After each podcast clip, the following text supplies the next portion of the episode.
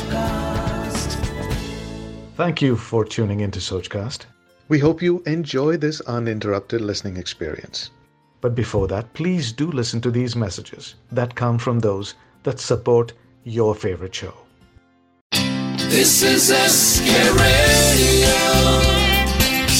खाने खास विद संजीव कपूर चटनी रायता चटनी रायता बनाने के लिए हमें चाहिए दो कप गाढ़ी दही एक कप ताजे पुदीने के पत्ते एक कप ताज़ा हरा धनिया, चार से पाँच हरी मिर्च तोड़ी हुई, दो बड़े चम्मच सूखा अनारदाना आधा छोटा चम्मच लाल मिर्च पाउडर, एक चौथाई छोटा चम्मच काला नमक, एक चौथाई छोटा चम्मच भुने हुए जीरे का पाउडर, नमक स्वाद अनुसार एक बड़ा चम्मच तेल, एक छोटा चम्मच काले तिल और एक छोटा चम्मच सफ़ेद तिल Like this Sochcast? Tune in for more with the Sochcast app from the Google Play Store. चटनी रायते की चटनी बनाने के लिए पुदीना, धनिया, हरी मिर्च और अनारदाना थोड़े से पानी के साथ बारीक पीस ले। दही, लाल मिर्च पाउडर, काला नमक, भुना हुआ जीरा पाउडर और नमक को एक बोल में डालकर मिला ले।